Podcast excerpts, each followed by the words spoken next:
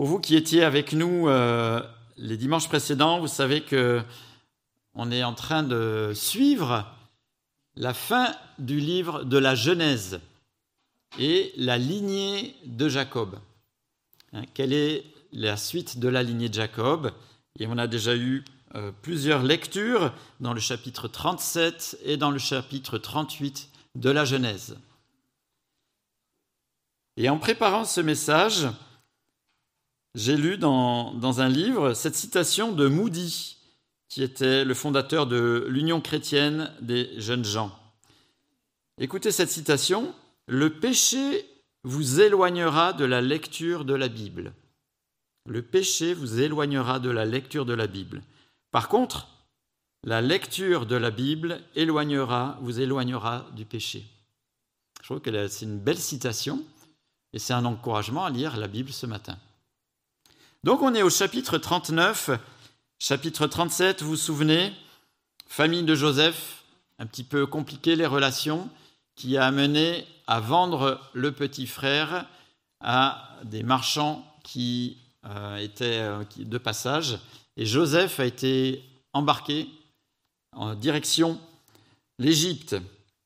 Le brillant frère qui a eu cette géniale idée, Judas, il en est question au chapitre 38, et on voit qu'il avait l'imagination assez féconde, que c'était quelqu'un de très spécial, on pourrait même dire une ordure, mais un événement a changé sa vie, et à partir de ce moment-là, il y a comme un revirement dans sa vie, et on va voir un tout autre Judas dans la suite du livre de la Genèse. Mais pendant que le chapitre 38 nous parlait de plusieurs années qui ont touché la vie de Judas, ben pendant ce temps, le petit frère, ben lui, il est toujours esclave, et on reprend, on pourrait dire, on remet le curseur dans le temps, et on va reprendre ce qui arrive au petit frère Joseph. Donc Genèse chapitre 39, on lira le chapitre 39 et le chapitre 40. Quant à Joseph, on l'avait fait descendre en Égypte et Potiphar, l'officier du Pharaon, qui était chef des gardes, un Égyptien, l'avait acheté aux Ismaélites qui l'avaient fait descendre. L'Éternel fut avec Joseph et la réussite l'accompagna. Il habitait dans la maison de son maître égyptien. Son maître vit que l'Éternel était avec lui et que tout ce qu'il entreprenait, l'Éternel le faisait réussir entre ses mains. Et Joseph trouva grâce aux yeux de son maître. Il employa à son service, l'établit responsable de sa maison et lui confia tous ses biens.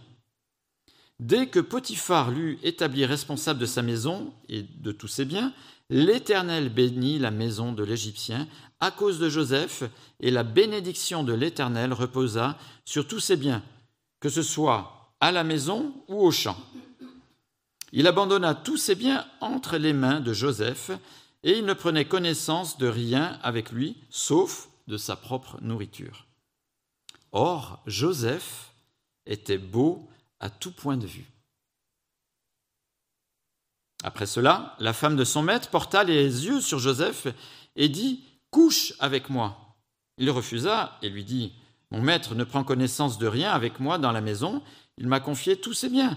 Personne n'est plus grand que moi dans cette maison, et il ne m'a rien interdit, sauf toi, parce que tu es sa femme. Comment pourrais-je commettre un aussi grand mal et pécher contre Dieu? Elle parlait tous les jours à Joseph, mais il ne l'écoutait pas et refusait de coucher avec elle, d'être avec elle. Un jour qu'il était rentré dans la maison pour accomplir son travail et qu'il n'y avait là aucun des gens de la maison, elle l'attrapa par son abri en disant, son habit, en disant Couche avec moi. Il lui laissa son habit dans la main et sortit. Lorsqu'elle vit qu'il lui avait laissé son habit dans la main et qu'il s'était enfui dehors, elle appela les gens de sa maison et leur dit Regardez, il nous a amené un Hébreu pour abuser de nous. Cet homme s'est approché de moi pour coucher avec moi, mais j'ai poussé de grands cris. Quand il a entendu que je me mettais à crier, il a laissé son habit à côté de moi et est sorti. Elle posa l'habit de Joseph à côté d'elle jusqu'à ce que son maître rentre à la maison. et elle lui tint ce discours. L'esclave hébreu que tu nous as amené s'est approché de moi pour abuser de moi. Comme je me suis mis à crier, il a laissé son habit à côté de moi et s'est enfui dehors. En entendant les affirmations de sa femme, qui lui disait Voilà ce que m'a fait ton esclave, le maître de Joseph fut enflammé de colère. Il s'empara de Joseph et le mit en prison, à l'endroit où les prisonniers du roi étaient enfermés. Il resta donc, il resta donc là en prison. L'Éternel fut avec Joseph et étendit sa bonté sur lui. Il fit gagner la faveur du chef de la prison. Celui-ci plaça sous son autorité tous les détenus qui étaient dans la prison, et tout ce qu'on y faisait passait par lui. Le chef de la prison ne s'occupait pas du tout de ce qui était sous la responsabilité de Joseph, parce que l'Éternel était avec lui et faisait réussir ce qu'il entreprenait. Après cela, le responsable des boissons et le boulanger du roi d'Égypte commirent une faute envers leur seigneur, le roi d'Égypte. Le Pharaon fut irrité contre ces deux officiers, le grand responsable des boissons et le chef des boulangers. Il les fit mettre dans la maison du chef des gardes, dans la prison, à l'endroit où Joseph était enfermé. Le chef des gardes les confia à Joseph, qui, fit le service auprès d'eux. Il passa un certain temps en prison. Ils passèrent un certain temps en prison. Une même nuit, le responsable des boissons et le boulanger du roi d'Égypte, qui étaient enfermés dans la prison, firent tous les deux un rêve, chacun le sien, avec son explication propre. Joseph vint le matin vers eux et vit qu'ils étaient tristes. Alors il demanda aux officiers du Pharaon qui étaient avec lui dans la prison de son maître Pourquoi avez-vous mauvaise mine aujourd'hui? Ils lui répondirent Nous avons fait un rêve et il n'y a personne pour l'expliquer. Joseph leur dit N'est-ce pas à Dieu qu'appartiennent les explications? Racontez-moi donc votre rêve. Le grand responsable des boissons raconta son rêve à Joseph et lui dit Dans mon rêve, il y avait un cep de vigne devant moi. Ce cep portait trois sarments. Quand il a bourgeonné, sa fleur s'est développée et des grappes ont donné des raisins mûrs. La coupe du pharaon était dans ma main. J'ai pris les raisins, je les ai pressés dans la coupe du pharaon et j'ai mis la coupe dans la main du pharaon. Joseph lui dit Voici l'explication. Les trois sarments représentent trois jours. Encore trois jours, et le Pharaon t'élèvera bien haut et te rétablira dans tes fonctions. Tu mettras la coupe dans la main du Pharaon, comme tu en avais l'habitude lorsque tu étais son responsable des boissons. Cependant, souviens-toi de moi quand tu seras heureux et fais preuve de bonté envers moi. Parle en, en ma faveur au Pharaon et fais-moi sortir de cette maison. En effet, j'étais arraché au pays des Hébreux, et même ici, je n'ai rien fait qui mérite la prison. Voyant que Joseph avait donné une explication favorable, le chef des boulangers dit Dans mon rêve, il y avait aussi trois corbeilles de pain blanc sur ma tête. Dans la corbeille supérieure, il y avait des plats cuits au four de toutes sortes pour le pharaon. Et les oiseaux mangeaient dans la corbeille au-dessus de ma tête. Joseph répondit Voici l'explication. Les trois corbeilles représentent trois jours. Encore trois jours, et le Pharaon t'élèvera bien trop haut pour toi. Il te fera pendre à un bois, et les oiseaux mangeront ton corps.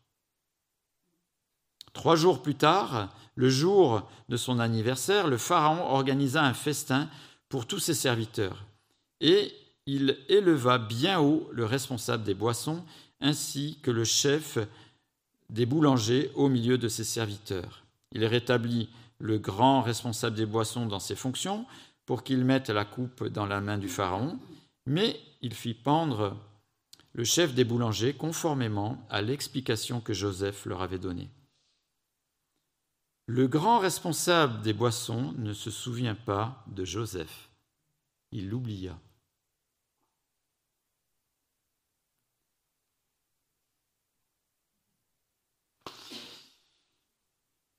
C'est dommage. Hein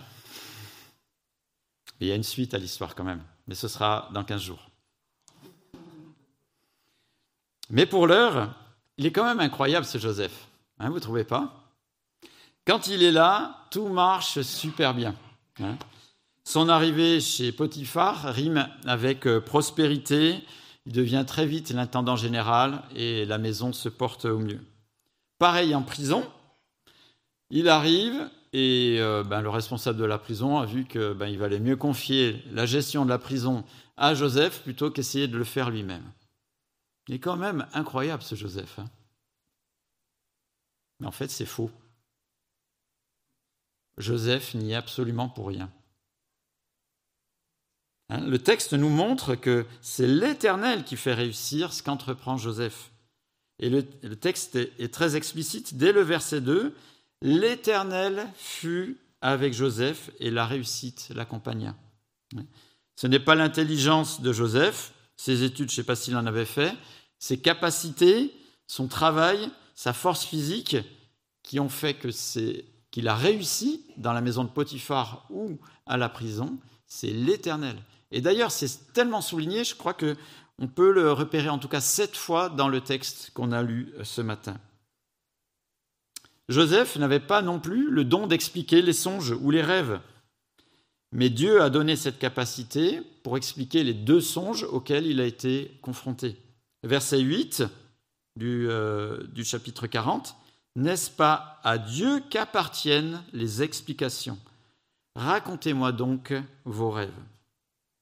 Et je trouve que c'est important de ne pas se méprendre justement quand on lit la parole de Dieu et qu'il y a des personnages qui ont un rayonnement comme ça qui est impressionnant, de penser que nous aussi, peut-être on pourrait être un Joseph, mais sans Dieu. Ce n'est pas nos petits bras musclés, ce n'est pas notre super intelligence qui nous apporte le moindre succès. Je rappelle ces textes que je lis euh, souvent dans Acte 17, verset 28. En effet, c'est en lui, donc c'est en Christ, que nous avons la vie, le mouvement et l'être. Si on a la vie, le mouvement et l'être, ce n'est pas quelque chose qui nous est propre, c'est quelque chose qui nous est donné. Jacques chapitre 1, les versets 16 et 17 nous rappellent, ne vous y trompez pas, mes frères et sœurs bien-aimés, tout bienfait et tout don parfait viennent d'en haut ils descendent du Père des Lumières, en qui il n'y a ni changement, ni ombre de variation. Qui nous permet d'avancer dans la vie, qui nous permet d'avancer dans les études, qui nous permet d'avancer dans notre carrière? Est-ce notre super intelligence personnelle ou est-ce que c'est Dieu qui le permet? Nous sommes gestionnaires des capacités que Dieu nous donne, des dons que Dieu nous accorde, et nous n'en avons pas le mérite propre. Ce que nous recevrons donc peut-être en hommage, en reconnaissance, en titre, en salaire, en diplôme, à la suite de ce que l'on va peut-être entreprendre, ne sont que les conséquences de ce que Dieu nous a donné, les capacités, les opportunités que Dieu nous a données.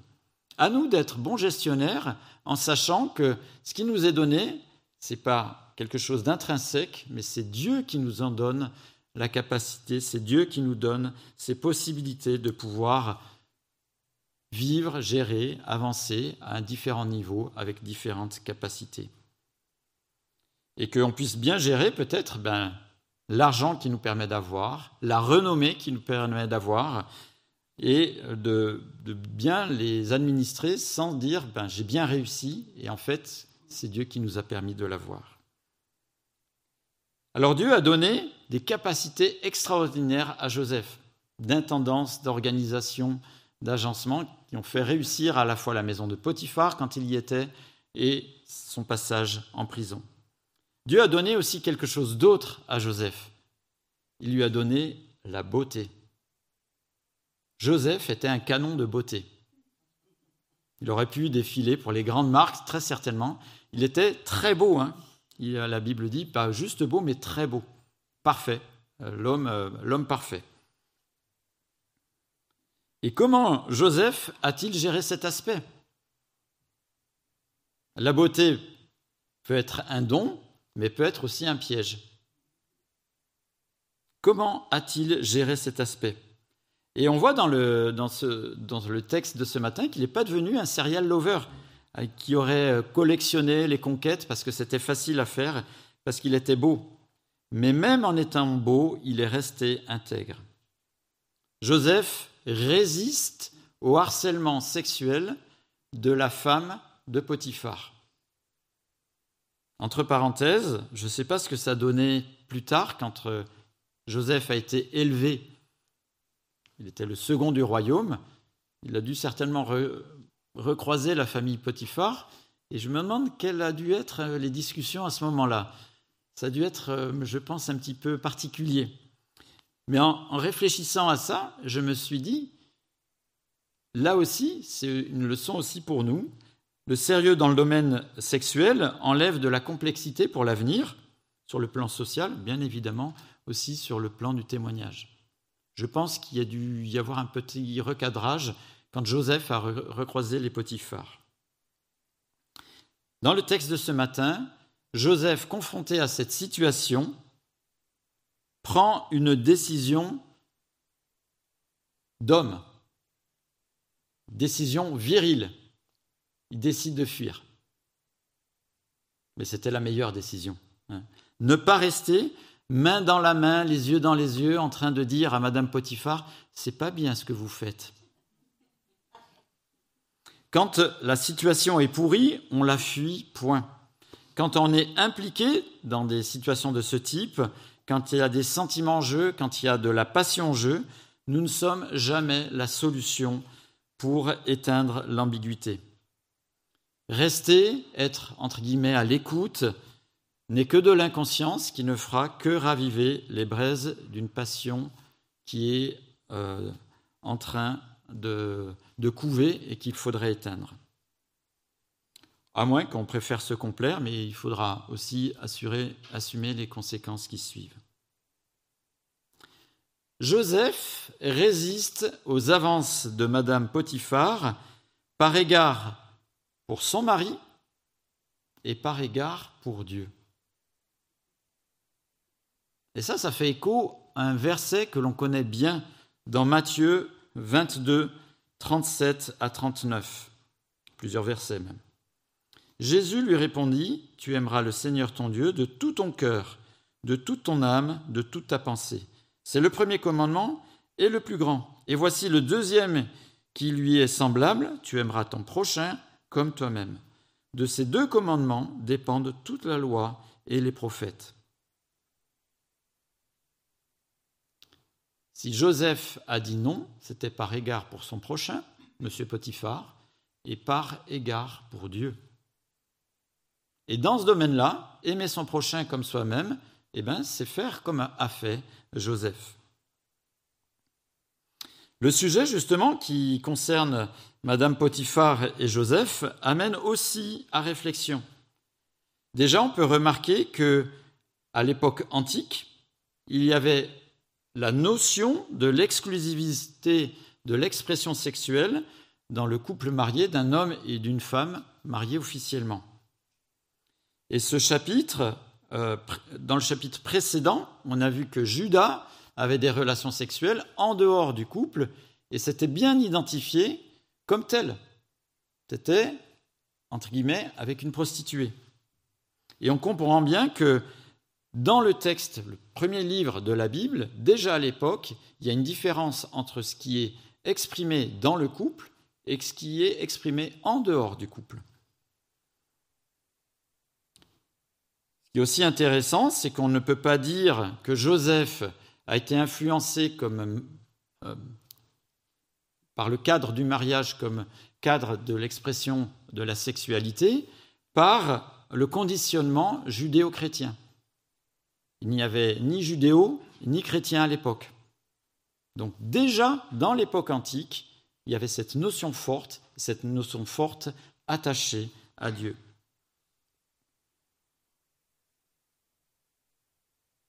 Joseph refuse catégoriquement l'adultère pour ne pas causer de tort à son prochain.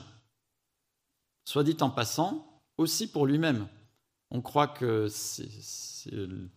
de commettre l'adultère ou de vivre la sexualité en dehors du, euh, du couple apporte quelque chose, mais bien souvent l'interdit est quelque chose qui se nourrit en nous et qui finalement est délétère. Joseph refuse par rapport à son prochain, mais aussi il dit je ne commettrai pas d'un si grand péché par rapport à Dieu. Ce qui nous montre que la sexualité, et Dieu est concerné par notre sexualité.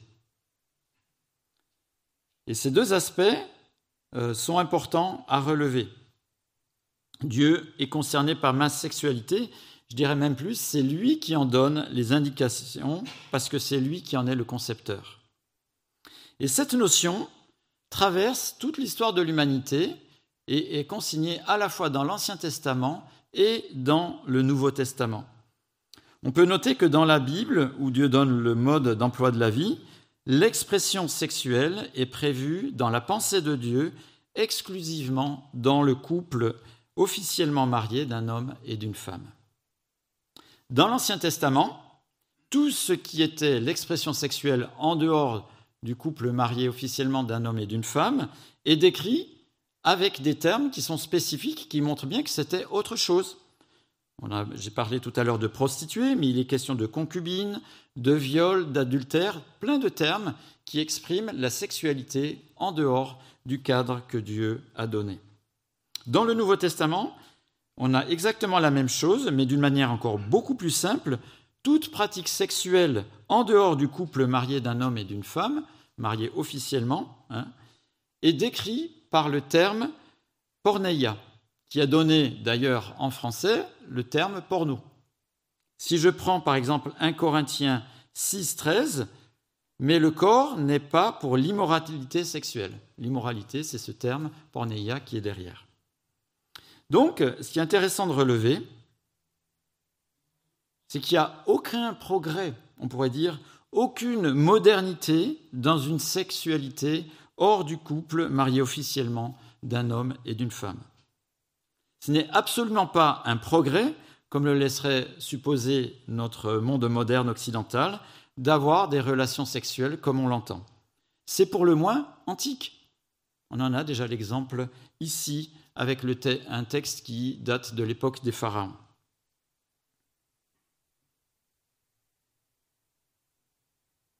Et ce qui est intéressant de noter aussi, c'est que les auteurs bibliques ont rappelé le cadre de la sexualité, alors qu'autour d'eux, les pratiques sexuelles étaient exactement les mêmes que celles que nous connaissons euh, autour de nous maintenant. Il n'y a aucun décalage de contexte. Le contexte n'a pas évolué euh, dans notre modernité et il faudrait s'adapter.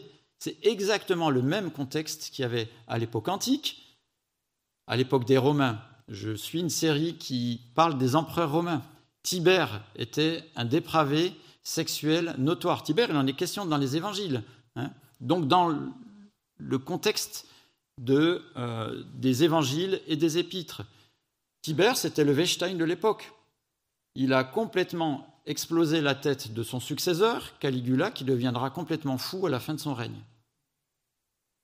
Le contexte de l'époque était tout aussi dépravé, on pourrait dire, le même que nous connaissons autour de nous actuellement. Et dans ce contexte de pratiques sexuelles identiques, la notion du mariage officiel traverse toute la Bible comme le cadre exclusif de l'expression sexuelle d'un couple, d'un homme et d'une femme. Uniquement le mariage. C'est un engagement fort, le témoignage d'un réel amour qui est utilisé d'ailleurs plus loin dans la Bible entre Christ et l'Église. Et que je sache, Christ n'est pas le concubin de l'Église. Christ n'a pas une relation à l'essai avec l'Église. Christ n'est pas paxé avec l'Église. L'Église est l'épouse de Christ. Alors si notre foi, notre vie sont basées sur ce que Dieu nous révèle dans la Bible, l'expression de notre sexualité est réservée à l'intimité du couple d'un homme et d'une femme officiellement mariés. Je précise que dans officiel, l'Église ne marie jamais. Ce sont l'administration de nos pays qui marient. C'est eux qui ratifient le fait qu'on est marié et que c'est incontestable.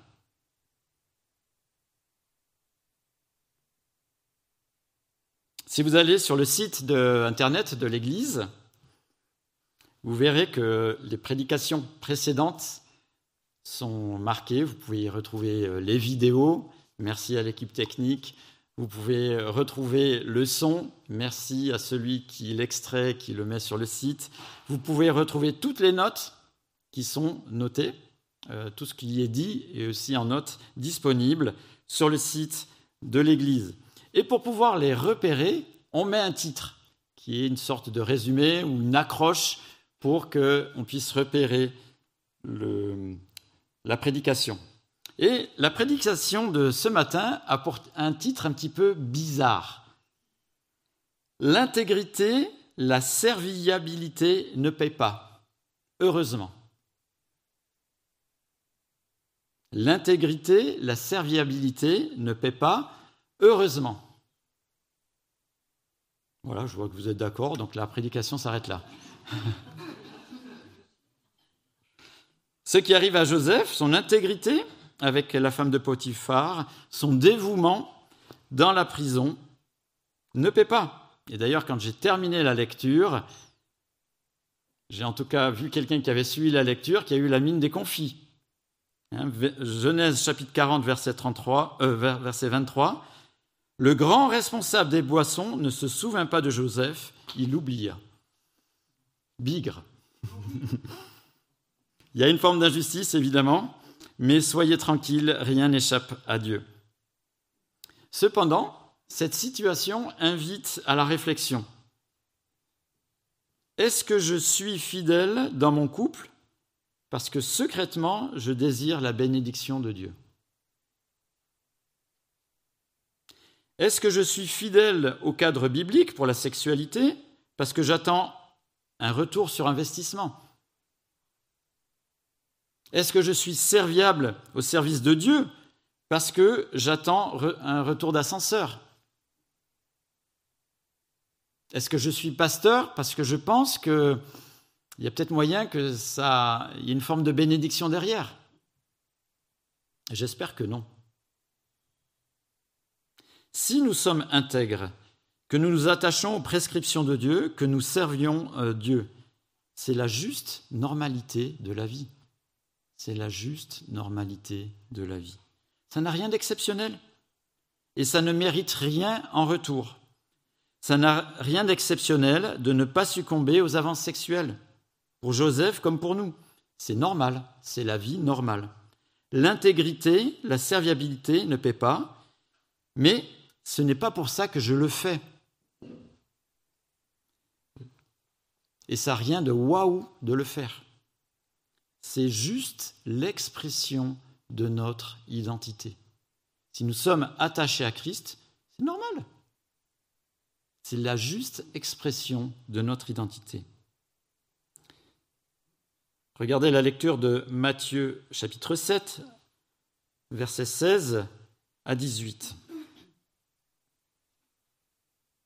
Cueille-t-on des raisins sur des ronces ou des figues sur des chardons? Tout bon arbre produit de bons fruits, mais le mauvais arbre produit de mauvais fruits. Un bon arbre ne peut pas porter de mauvais fruits, ni un mauvais arbre porter de bons fruits. L'intégrité, la serviabilité ne paie pas, mais fort heureusement. C'est juste l'expression de notre identité qui nous conduit à faire ces choses-là. Et c'est Christ qui modèle, avec l'aide de son esprit, nos vies pour que justement notre identité déjà acquise par Christ et dont nous sommes enfants de Dieu corresponde à nos gestes. Hein que nos actes collent de plus en plus à notre identité. Être intègre, être serviable, faire ce qu'a fait Joseph n'a rien d'exceptionnel, c'est le juste reflet de notre identité en Christ. Et d'ailleurs, quand on l'aura fait, si on le fait, et je l'espère, hein, C'est normal. Luc 17, 10 dit Vous de même, quand vous avez fait tout ce, qui vous a été ordonné, dites Nous sommes des serviteurs inutiles. Nous avons fait ce que nous devions faire. C'est exactement la même chose dans nos vies. Ces aspects de la vie qui découlent de Christ, que Christ nous a montré, que les épîtres nous rapportent, mais quand on les fait, c'est la juste normalité de nos vies. En revanche, en revanche, si je ne le suis pas, si je suis en décalage entre mon identité en Christ et ce que je fais, eh bien, demandons à Dieu de nous aider à progresser.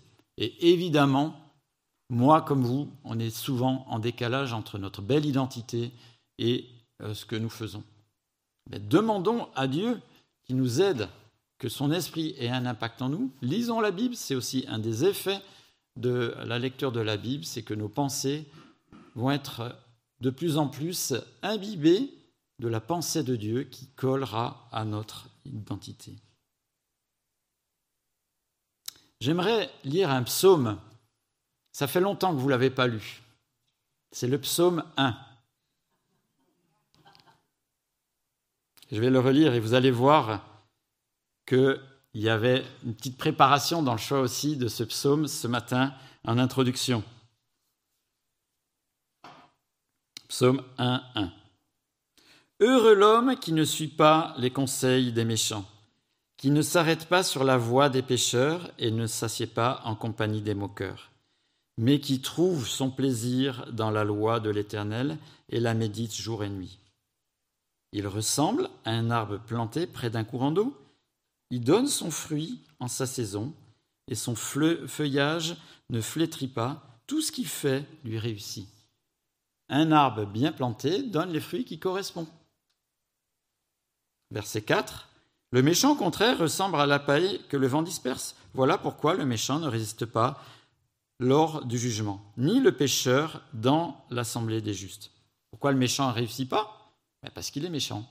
Donc la nature de ce qu'il est produit ben, les fruits de ce qu'il est. Regardez le verset 6, et ça c'est peut-être une réponse à tous ceux qui ont été choqués par la fin de la lecture du chapitre 40. En effet, l'Éternel connaît la voie des justes, mais la voie des méchants mène à la ruine. Donc l'Éternel connaissait la voix aussi de Joseph. Pas de souci, rien n'a échappé à l'Éternel, et rien n'échappe à l'Éternel de nos vies aussi. Alors on verra la suite dans 15 jours de cette euh, histoire passionnante que euh, vit Joseph.